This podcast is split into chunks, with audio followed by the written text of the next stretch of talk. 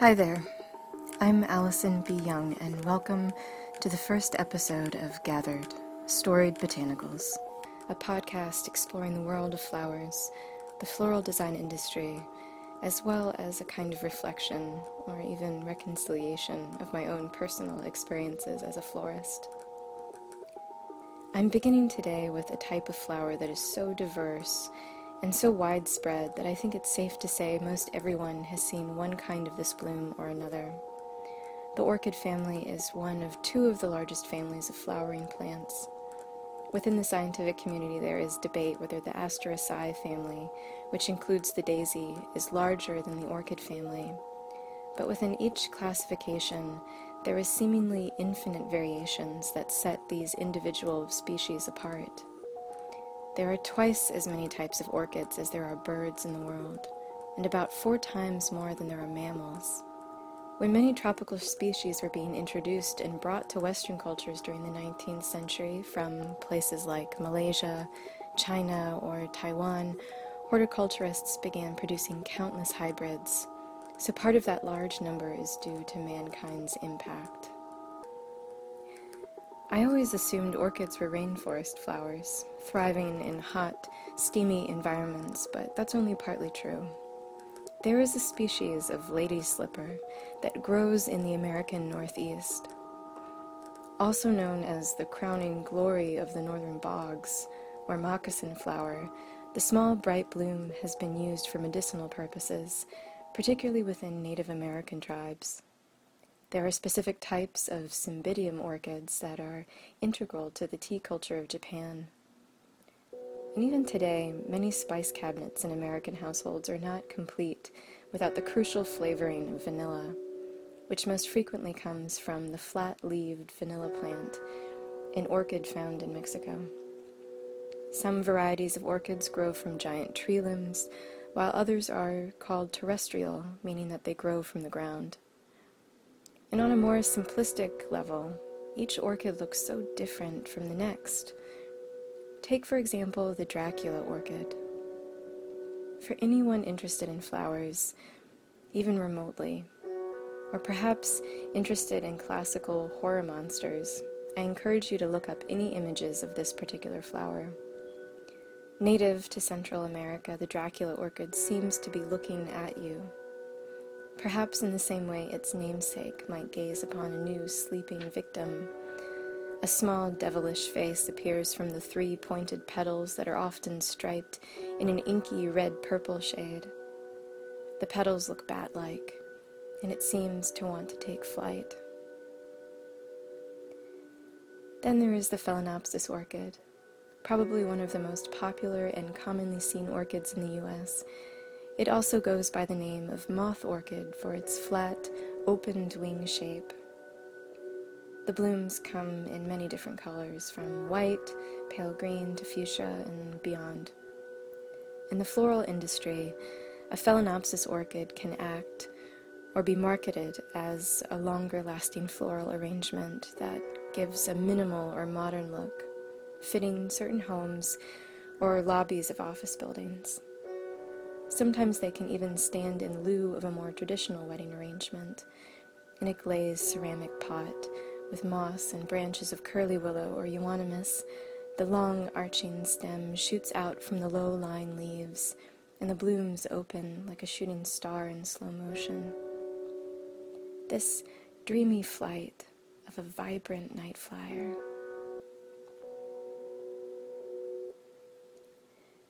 You've likely seen them for sale in grocery stores or the garden centers of big box hardware stores like Lowe's or Home Depot, and there are roughly 60 species of Phalaenopsis orchids alone. This incredible variety and diversity of flowers just within one type never ceases to astound me. I feel like I could devote a lifetime to learning about one type of flower and still never learn it all. I'm telling you all this not as a historical or horticultural lesson, but more to point out my fascination with a flower that seems alien, so exotic and yet so commonplace at the same time.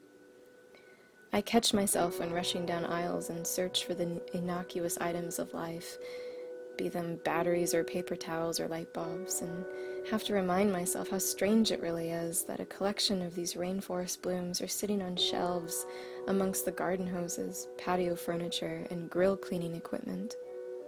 Somehow it adds a fresh and new depth to the phrase made in China. The strange, the seemingly foreign or extraordinary, sitting plainly among the ordinary, yet still going widely unnoticed. Hidden in plain sight, it seems. That's how the world of flowers, the world of floral design in particular, has been for me. It's a job that seems on the periphery of many people's minds, but has a significant role in many milestone and memorable points in one's life births, weddings, anniversaries, funerals.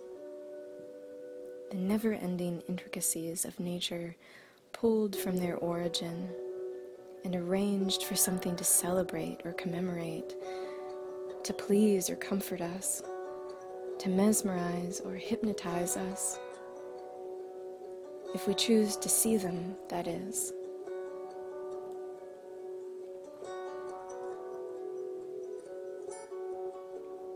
This was the case for my first experience working in the floral industry. I had recently graduated college in Savannah, Georgia, and had moved to a suburb of its rival port city, Charleston, South Carolina. Both cities possess a certain appeal or charm within their pineapple adorned hospitality, as well as the southern Gothic allure of dripping Spanish moss, ghost stories running rampant up and down the cobblestone streets. With the hope of finding work, I moved to a place where I didn't know anyone, was far from my family. Even a relationship with a college boyfriend at the time was falling apart, and the meager savings I had accumulated from the past summer were gone before I had even finished unpacking my things. I was floundering. I was desperate for work. I was eager for any job I could do, but nothing panned out. Not at a perfume counter in the Belk department store or doing door to door sales for windshield repairs, or driving to Folly Beach nearly an hour away to work at a tourist beach shop selling overpriced keychains, beach towels, and yes, even summer themed snow globes. The thing was, I was terrible at selling anything, including myself. Job interviews fell flat, and the dread of relying primarily on a commission filled me with a crippling anxiety.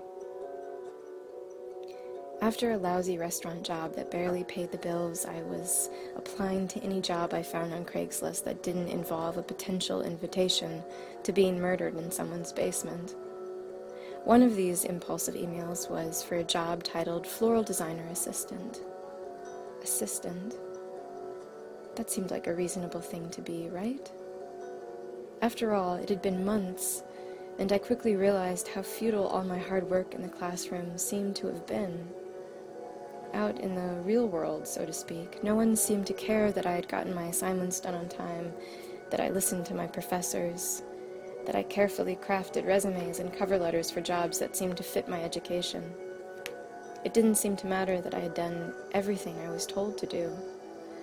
That safe bubble of academia had burst, and it was humbling. So, hell, I'll be a dishwasher, I thought. I'll be a maid somewhere. I know I can mop floors. I know how to Windex a pane of glass without leaving smudge marks. In that fog of discouragement, it was hard to know what my skills were, what my value in this world might be. I think I was among many people of my generation or beyond feeling that as we entered the workforce during the recession.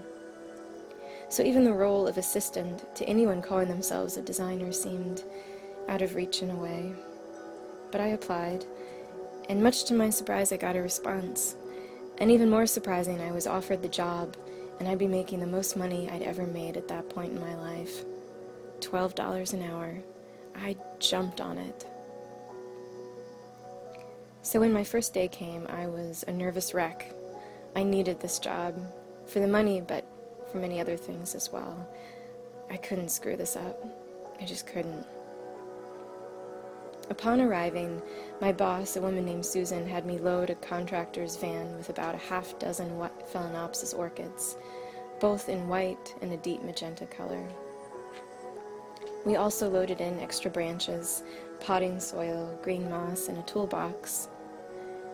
Then she handed me the keys and made me maneuver the large, cumbersome van onto the highway. We drove about an hour and a half outside Charleston, heading south on Highway 17, a straight shot connecting Charleston to Savannah. Behind the wheel, I felt too small for this mammoth vehicle. I felt awkward. Susan absent mindedly gave me directions as she checked her emails on her phone. I was still getting used to the huge van and felt I might be a distraction so I went the whole drive without asking where we were going or who we were delivering the orchids to. The vast marshlands, the ancient looking live oak trees, and the long tree lined driveways toward dilapidated old plantations had become familiar after four years of living in the low country. But it never felt like home. I distinctly remember driving down that highway sharing this uncomfortable silence with this new boss who may or may not be having doubts about hiring me for this job I wasn't sure I could even do. And I felt for the first time homesick. I wanted to be home near my family and the Appalachian Mountains where I grew up. There's safety in mountains, not like the unending flat marshlands. What appears as golden fields of tall grasses can actually suck you into pluff mud. You sink like quicksand. It's a flat landscape that can fill you with a certain existential dread. I remember peering in the rearview mirror and seeing the orchids bobbing their moth shaped heads. I had seen these flowers before, but in the jitters of my first day on the job or this newfound longing to be somewhere familiar, they looked different to me. Neither of us were native to this land. Neither the orchids in the back of the van nor I could say we belonged here or that we could thrive here. Wherever we were taking these flowers, I couldn't be certain how they'd live. How long would it take before the blooms wilted and fell away? Who would take care of them once we finished our job? What was going to happen to us?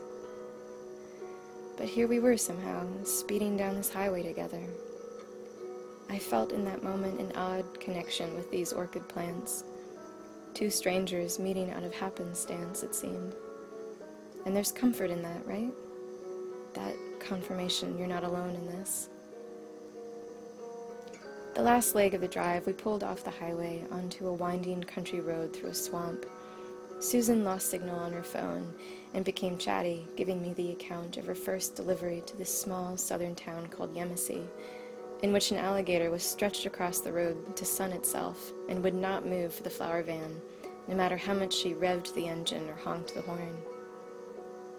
What did you do? I had asked. Susan shrugged nonchalantly, then explained that it wasn't until another vehicle, a large pickup, coming from the other direction, was enough to scare the gator back into the swamp. I wasn't sure what to make of this. All I knew was that there weren't any alligators back home in Virginia. And so, after what felt like hours wandering these back roads, the dense forest gave way to what must have been an open field enclosed by a tall, rust colored wall. Susan directed me to turn into the lane where a dark wooden gate sat before us. A small, modest sign read Auldbrass as the only indication of where we were. She called through the intercom, and we waited. Without any voice calling back on the other end, a loud buzz issued from the intercom, and the gates then slowly swung open to let us in. I had mentioned at the start of this that this podcast would be an exploration of sorts. I've worked with flowers for the past five years and feel I have only just scratched the surface. That I'm just now arriving at the gates of what all these strange creatures have to offer. So please, I hope you'll join me next time on Gathered Storied Botanicals and travel over that threshold with me. Thanks for listening.